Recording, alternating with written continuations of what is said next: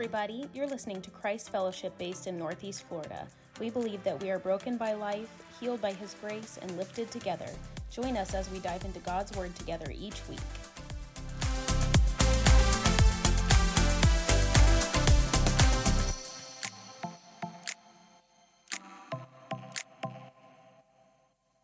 Turn with me to the book of Hebrews, chapter 5, starting in verse 12. And I'm going to ask you to not immediately be offended because, in general, anytime I hear a pastor read this verse to me, I'm look at him as like, well, I guess I'm going to another church, or I want to punch you in the nose, or, or something like that, because it's not exactly the most comfortable of verses. So, book of Hebrews, chapter 5, verse 12. For though by this time you ought to be teachers, you need someone to teach you again the first principles of the oracles of God, and you have come to need milk and not solid food. For everyone who partakes only of milk is unskilled in the word of righteousness, for he is a child. But solid food belongs to those who are of full age, that is, those who, of by reason of use, have their senses exercised to discern both good and evil. So you see why I asked you not to be offended immediately. It sounds like what I'm going to talk about today is that you're a child or you're incoherent or you don't really understand things. That's not really what I'm going at today. All right? Now there might be a little bit of that because the reality is is that if you go into the book of Peter, Peter seems to say something that is completely contradictory. We've got the Hebrew writer writing here, and he says, You need solid food. You can't live on milk. In fact, any of you still only eat milk now that you're an adult? No? It wouldn't work for you. You need more than just milk. You need meat, you need protein. Well, if you're vegan, I don't know how you get your protein, but you need all of those things inside of you. You need iron, calcium, vitamin D, everything that is necessary to make your body thrive. We understand this in the natural, but when it comes to the spiritual, we seem to lose that because we get confused as we go between writers. You've got the Hebrew writer, you need solid food, you need something to chew on, something that your teeth can cut through. And then you go to Peter, who says, Desire the pure milk of the word like little babies. So, who's right and who's wrong? Am I supposed to be a child? Am I supposed to always live on milk? Am I supposed to be an adult? Am I supposed to grow up in Christ and have some maturity on me? And what ends up happening is we get so lost in the mix that we get frustrated or we get paralyzed by the confusion and we end up just going to church week in and week out and saying, All right, Pastor, what have you got to preach today? Now, mind you, there's nothing wrong with coming to church and expecting your pastor or whatever church you go to if you're visiting a different one, and expecting whoever is preaching that day to have spent time with God that week to try and hear what God has to say and try and understand how God wants to say it to the people that that pastor is preaching to that week. There is nothing wrong with coming to a church and expecting that the pastor has spent time so that that pastor can deliver something from God that is amenable to your soul so that it feels as though you have been satisfied. There's nothing wrong with that. The problem becomes is that because we get so lost in, well, what do I do? How do I do this? Am I a baby? Am I an adult? I don't even know where I'm at. Am I a teenager? Back and forth, we end up only relying on Sunday or Wednesday night. Now, sometimes that's out of laziness, sometimes that's out of confusion. Whichever category you fall into, that's between you and God. I'm not going to call us lazy. I'm not going to call us confused. I'm just going to call us trying to figure out how to make it work. Because anybody in here knows what it is to be hungry. Now, I don't mean starving. I doubt any of us actually have grown up and know what it is to be starved. I mean, we understand what it is to be hungry. And sometimes, in a very wealthy country like the United States, when we get really hungry, we get angry because we haven't eaten for the past 20 seconds. And so we've got to get something else. If you ever are around Christina and she is hungry, go the other way. Now, I can't do that because I'm married and I have to be the lion tamer.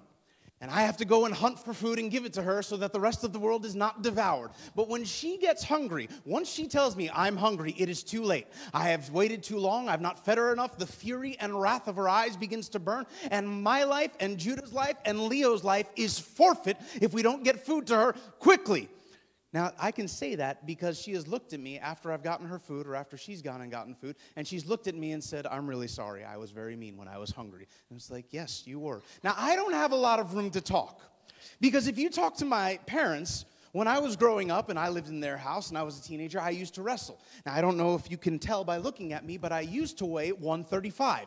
That is a very slender version of me that I don't think I will ever in my life see again, nor do I want to, because in order to get there, I had to eat very little. I could only eat just as much as would sustain my body and build some type of muscle and make it strong, but I had to let go of anything else. So there was never a meal that I left at the table when I was growing up wrestling where I said, I'm full, I'm satisfied. Every time I was done eating, it was because someone else told me I was done eating. I'd go back for a second steak, and my mom would be, You're done eating, you've already had one. I was like, I'm still hungry. She said, It doesn't matter you have to weigh 135. And I said, I don't want to wrestle anymore. Well, she said, tough, you need a scholarship because we can't afford college. So I guess I'm wrestling and not eating food for the rest of my. I would get so mad. I had friends who wouldn't talk to me in high school. I looked like the Unabomber. I would put on my black sweatpants, I would put on my black hoodie for wrestling, and I would just walk through school all day, hood down, bitter, thinking about Pop Tarts and ice cream. I was bitter and angry that I couldn't have all the junk food in the world that I wanted. We kind of get mean when we're hungry, don't we? Why haven't you fed me yet? When's dinner? You ever hear that from kids if you had them growing up? I'm hungry. When do we get to eat? And you look at them like you just ate a snack five minutes ago. Wait. I'm hungry. I need something. Judah will come up to me and throw himself on the floor. But, Dad, I'm so hungry. And then he'll start leaning over the couch and I'll hang there like a boneless chicken. Dad, I need food. And then Leo the vocal one of the bunch. We had to put a lock, by the way, on our pantry door because that boy does not wait for food. He will tell you one time, snack. And if you don't answer that one time, he will go and get it himself. So I took a doorknob and I switched it inside out so there was a lock and I locked it. And that worked for about two days. And then he figured out how to unlock that lock. And one time I was doing some work and I come back in and all of a sudden he's eating a snack that I didn't give him and I look at one of the shelves and it's on the ground. I was like, oh my goodness, how are you alive? Because the snack he got was on the top shelf. Thank goodness the only shelf he broke on the way up was the bottom shelf. And so now I had to go and get some type of latch that he can't reach. So now he comes to the door and says, Dada, applesauce, snack, eat something. And he starts getting angry because he's pulling on the door and he's yanking and pulling. And I'm looking at this little plastic latch I have up there. I was like, it's only a matter of time before he becomes strong enough to break it. I wonder what would happen if that's how we approached God.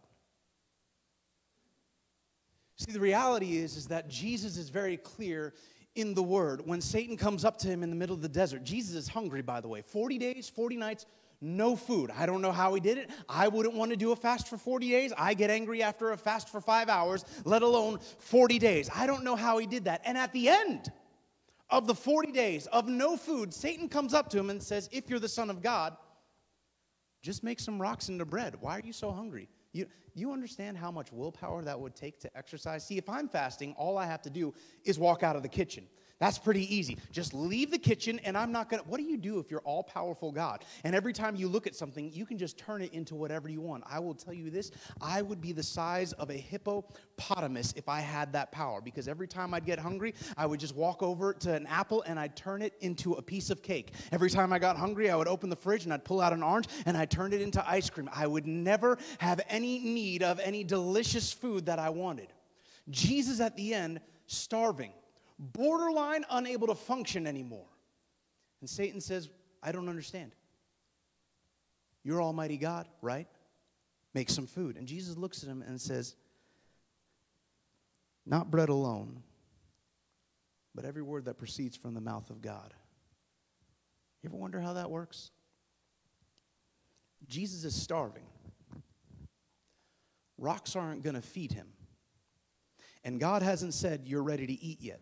Dad hasn't said, You can go ahead and break the fast. And Satan comes along and says, Listen, you're almost to the end. Just go ahead and break the fast. Make these rocks into bread so you don't starve to death. I can't believe God would want you to starve to death. And Jesus looks at him and says, You don't understand what's sustaining me right now. Yes, the physical body needs food. Yes, the physical body needs nourishment. But the only reason I've been able to sustain for 40 days and 40 nights without food is not because I have a stalwartness about me, is not because I have enough fat on my body that my body could just eat away at itself for 40 days. The only reason I have been able to subsist and substantiate my body as I have gone these 40 days in hunger as my body has ached and craved is because I've been talking to God this whole time. And man does not live by bread alone, but by every word that proceeds from the mouth of God. Preacher, how in the world does that work? You ever notice that sometimes it feels like you come to church? You have a really good time. Everybody's there. You enjoy talking to them. Everything's fantastic. You have had a wonderful sermon. The preacher has been awesome. No one? That would have been a good spot to say amen. The preacher's been awesome and he's given you something and you think that was a good word. I feel as though he has fed me something from the word of God. And then you leave church. Sunday goes great. You wake up Monday, you're still thinking about the sermon. That was a good sermon. It was just what I needed. Everything feels great. And then all of a sudden, Tuesday rolls around and you feel anxiety start to set in again. Or you feel chaos start to set in again.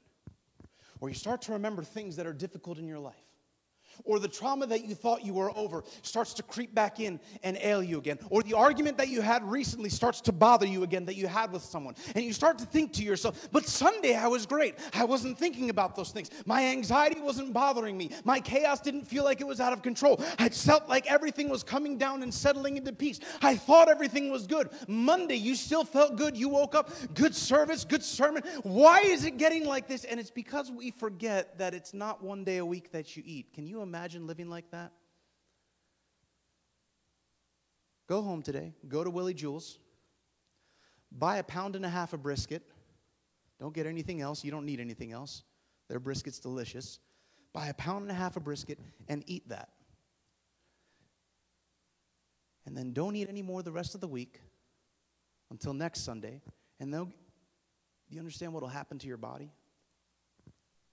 Now, because you put a lot of food in it on Sunday, you're going to be okay for a little bit. But slowly throughout the week, your body's going to begin to decay because the only way the body can survive is if you put nutrients in it, is if you put things in that can help it survive. That's why people who go on crash diets and cut out all food out of their body actually end up putting on more weight when they are done with the diet because the body assumes that it's starving. And so, as it is starving and decaying, it becomes desperate to have anything as it goes along. So, when they finally reintroduce food, the body gets so desperate that it grabs everything it can and will not let go of anything, and they end up ballooning back up. If you want to lose weight, you've got to keep on eating. You have to add nutrients into your body so that as you're going through the process of losing weight or formatting your body in a certain way, it is still being sustained as you go. But we try and treat church like a crash diet. I'll just come in, I'll eat on Sunday, that'll be good. Pastor, you go ahead and feed me, that's fantastic. And then Monday it'll be good. And then we go the rest of the week and we never eat again. And then we come walking into church exhausted, beat up, Legitimate problems, by the way, too. This is not an issue of about, well, you're so weak, just get over it. Just get over the anxiety. I can't believe you have so little faith that you can't trust God to take care of your situation. I can't believe that you're so weak in your faith of God that you can't even let Him sustain you. It's not about it's not about you being weak of faith. It's not about you being a bad Christian. It's not about you being an awful Christian. It's not about you being mature enough. It's the fact that nobody survives on one meal a week. And we treat the Word of God as though the only time we're going to eat is when we come together as a body. Preacher, what you got for us today? And I serve it up, and we eat it, and we go home. The rest of the week settles in. You understand most of the reasons that we struggle through the week isn't because we're bad Christians. See, some of you think you have a problem with certain sins that you can't seem to get over because you're just a bad Christian. You're a weak Christian, or you don't trust God enough. Some of you think that the reason that you feel as though you're losing your mind and you cannot get a grip on it is because you feel like, well, I don't have enough faith that God can heal my mind. I don't have enough belief that God can help me with what's going on. Some of you feel as though your relationships are falling apart, or your friendships are falling apart, or you're losing things at work, or whatever it is in your life because you think to yourself and end up believing in yourself, I must be a bad Christian. God must must not love me. God must think I'm not his favorite. God must have just shoved me off to the side. That's why he's not giving me anything. And I don't have enough faith to get through this. I'm not strong enough. I don't have enough love, joy, peace, pain. I must be an awful Christian. And we limp into church every Sunday. Pastor, why is it so bad? It's not because you're bad, it's because you're starving.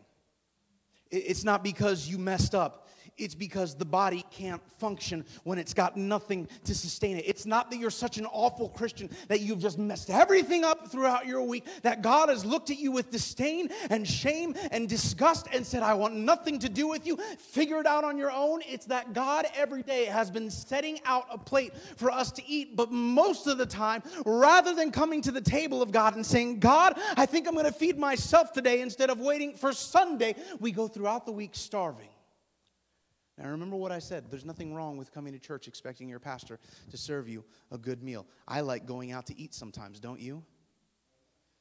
I like going to a good restaurant. I like going to a good restaurant where they've got good barbecue. And I don't necessarily have to have it be a fancy restaurant, but what I do like is when the server comes up to me and they hand me a menu. And right as I'm about to look at that menu, they say, Are you interested in some of our barbecue specials tonight? And the answer is always yes because you can smell it as you walk in before you even get into that room. You can smell that they've been cooking that stuff for the past 48, 62, 79, 137 hours, however long they have been smoking that. And you want someone to tell you about it. Don't worry about the menu. What have you got to tell me? And then they start going through the specials. Well, tonight we have a wonderful dinner. It has been smoked for the past 48 hours. We started this thing back at 6 a.m. two days ago, and it is just now getting to perfect tenderness. It is pulled pork. By the way, if you can't have pork, I'm sorry. May the Lord bless you and redeem you from your sorrows. I don't know how you live without good pulled pork. It's delicious. And then they start going, we have an awesome sauce that we can put over it. We've got some Carolina Gold, or we've got some Tennessee barbecue,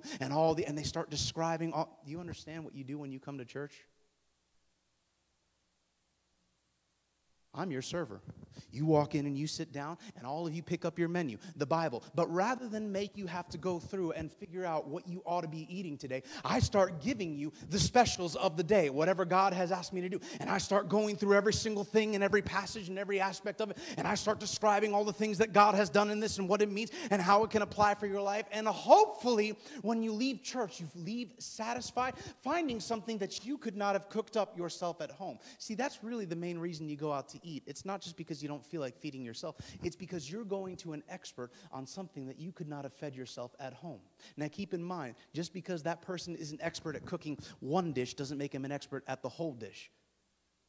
Some of you missed the metaphor. Just because I can preach some things that you might not have found on your own or that God might not have revealed to you does not mean that I know every single thing that God wants to reveal to you. That's why nobody in this room is going to go out to eat one time a week and then go home and just stare at the bed frame for the next six days waiting for the next time they go out to eat. No, you're going to wake up and you're going to cook yourself breakfast, or maybe you'll just grab a Pop Tart or whatever it is from the fridge or the pantry. Then you're going to go ahead and make yourself lunch. Maybe it's a sandwich sandwich. Maybe you go out somewhere else to eat. Then you're going to go ahead and have dinner. Most of us in here will probably cook dinner for ourselves tonight. Then you're going to cook dinner for yourself the next day. Then you're going to, do, do you see what's happening right now? You don't go to a restaurant and then expect the restaurant to sustain you every single day thereafter. You go there to get something special that you can't get on your own. And then when that's done, then you go back home and you start feeding yourself. You want to know why most of us struggle most of our lives as Christians?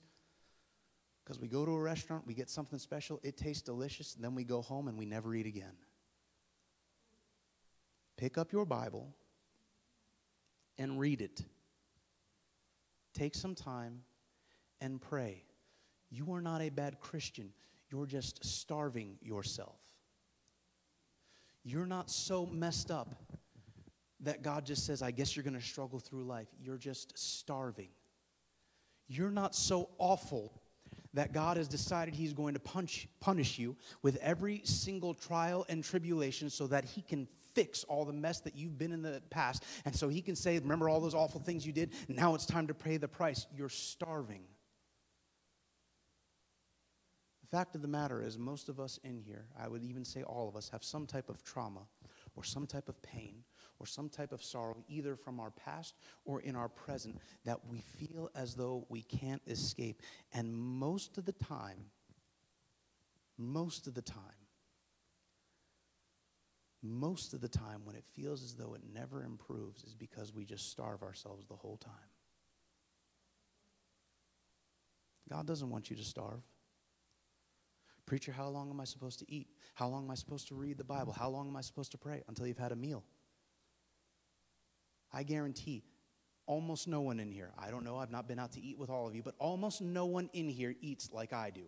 And God help you if you do, because nobody in here, as far as I know, is as hyperactive as I am. Not everybody in here eats like me. God help you if you do. You don't need the same things I do. In fact, the body is so unique that if you were to eat the same things that I eat and you're trying to be healthy, it might actually harm your body. Let me use Colette as an example. She's not here today, but she would be okay with this. By the way, if you want to have vegan food that is actually good tasting, ask Colette.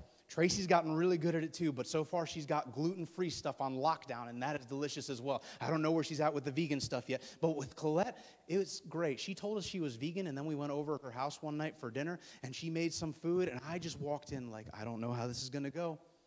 I don't know how you can enjoy life and not eat meat. Like, I'm okay with vegetarians because at least they'll still eat milk. Like, all right, you got milk. That's good. You can have ice cream. You can still have the best things that God has created. I don't understand vegans. Nothing from an animal. So, no milk? No. Milk comes from a carton, though. That's my argument to them. They don't like it when I say that. Like, so, we go in, and I know there's going to be no meat, there's going to be no milk. And I sit down at the table with fear and terror in my mind, thinking this is going to be the most boring, awful meal I ever had. I don't even know what they fed me that night. What I do know is that she didn't have to ask me if I wanted seconds. When I was done, I got up and went and got seconds. And then when I was done that, I went and got thirds. And then I went and got fourths. She gave me a small bowl. I don't know why, but that's why I had more than four. It was delicious. Now, if you ask her, why she eats vegan. She's not going to give you a conversation of she's so worried about the cows. I don't like how they're treated. I don't enjoy seeing all the chickens locked up in cages. I don't like seeing that. Which, by the way, if you don't like that, then don't visit a farm. Just go to the store and buy the dead thing already and eat it. She doesn't give me the, I just want them to be treated ethically. I just want this to be an okay, I don't want the cow to feel pain. It's a person too. It has feelings. That's not why. She'll even say, I miss steak. I look at her, I was like, why do you why do you hate yourself by eating vegan then? She says, Because every, every other thing that I eat outside of this diet makes me physically sick. Now, for me, if I ate vegan, my body would waste away. It just can't sustain it. I have more muscle mass than Colette, and I'm not saying that people who eat vegan can't build muscle mass, but I build muscle mass at a much more exponential rate than most people, partially because of my genetics, partially because my dad always made me work out with him when I was a child because I don't know what I did to offend him, but he made me, and then partially because of all the meat that I eat. I devour that stuff. If I were to cut those things out of my diet, all of a sudden my body would begin to decay and atrophy and begin to take a different shape. The thing that I'm going for in in my person is different than the thing that Colette needs so that she can sustain her body. What's the point? You don't need to worry about how much someone else prays or how much someone else reads the Bible or what version of the Bible they read. And so you have to do the exact same thing. If Colette were to try and eat the same meals that I eat, it would harm her body physically. If I were to try and eat the same things that she eats, it would cause my body to decay. Rather, when it comes time to eat, I look at what my body needs and then I go to the nutrients of the things that I'm about to eat and I sit down and I consume that. Stop worrying about the person who said, Why don't you read a chapter a day? Why don't you read five chapters a day? Why don't you pray for five hours a day? Rather than worrying about how someone else eats, why don't you worry about God, how you want me to eat today? We beat ourselves up because we think all I can. I've only read one. Do you understand that some of the best times I've ever had sitting down and having a meal with God was when I read one verse? Now, it was awkward. I did not like it. I read one verse and then I felt like he said, You're done. I was like, like done, done? He's like, Yeah, go about your day. I was like, Aren't I supposed to read more? He said, You can. I don't have anything else to say to you outside of this one verse. You can enjoy the other things in there if you want to go through the pantry, but the only thing that you actually need right now is it. And I argued back and forth with God, back and forth with God, until he finally said, Who do you think knows you better, me or you? Trick question. I didn't answer it. And I said, Just go on with your point, God. He's like, I know what you need today to survive. You don't need everything else in there. You just need that one verse. One of the fastest meals I've ever had, and for some reason, one of the smoothest days I've ever had. I know you've experienced that with real food too. Because Thanksgiving comes every year. And it doesn't matter how healthy that food is at that table. We all just sit there and we gorge and gorge because it's so delicious and we're with family and it's what the founding fathers would have wanted. They want us to go into a food coma. It doesn't matter how good or healthy it is, we eat it until all of a sudden we make ourselves pass out from all the tryptophan in that turkey. And then we wake up feeling sick to ourselves because we've gorged so much, even though it might have been good food. We've shoved so much in there that it caught. Do you understand you can overindulge in how you go about reading the Word? Don't misunderstand me. I'm not saying that the Word is wrong.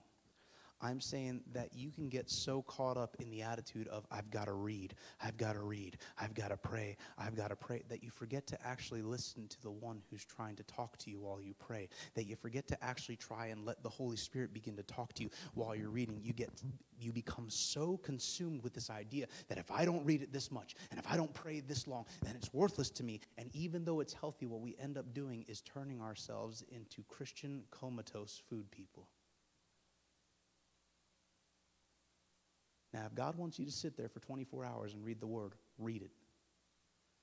But if He says you're done after two verses,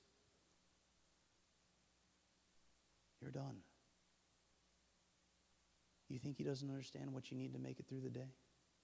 You think He doesn't understand what you need to sustain your soul? You think He doesn't understand what's necessary so that the chaos of your mind becomes settled? So that the anxiety that seems to grip your heart in such a physical way that it feels as though your lungs are going to collapse on themselves, as though your throat is locking up. You think that God doesn't understand what you need so much that your relationships are falling apart, that He can't speak to that thing with one word, that He can't feed your soul and sustain it with one verse more than you and I ever could if we were to read the Bible cover to cover. I don't understand how it works. It infuriates me. But there are days where I read the Bible and it feels as though I have gotten nothing. And then there's days where I read the Bible and it feels as though heaven itself has opened up. Let me explain something. Nobody likes eating vegetables. I don't know if I pronounced that right. It's a weird word. I'm sure my dad, if he were here, he'd correct me. Does anybody actually like that? Don't raise your hand if you're a freak and you actually like eating them. Pat Kiani, Nanny Helen. You insane? There's so many better things out there for you.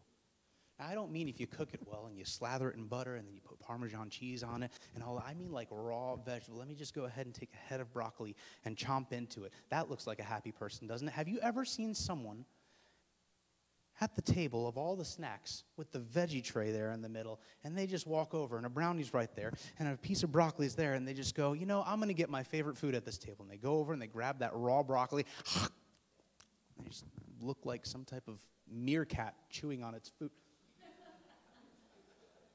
It's, I don't have the right taste buds, Pat, all right?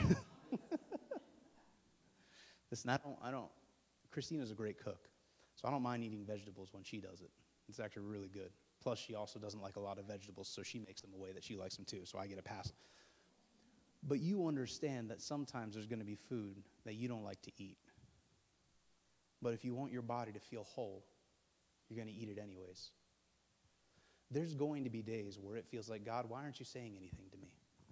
Why is it I'm reading your word and it's nothing? You're eating vegetables or whatever food that's healthy for you that you don't like. If you like vegetables, then maybe those are the good days for you. I don't know. There's going to be days where you sit down at the table with the Father and you open that Bible or you start to pray and it feels as dry as a desert. But I promise you this if you eat anyways, it'll sustain you until the next time that you sit down with a meal. And it might be the next day, it might be that evening, it might be a week later. It'll continue to sustain you and strengthen you until when you finally sit down and God says, I've got something special tonight.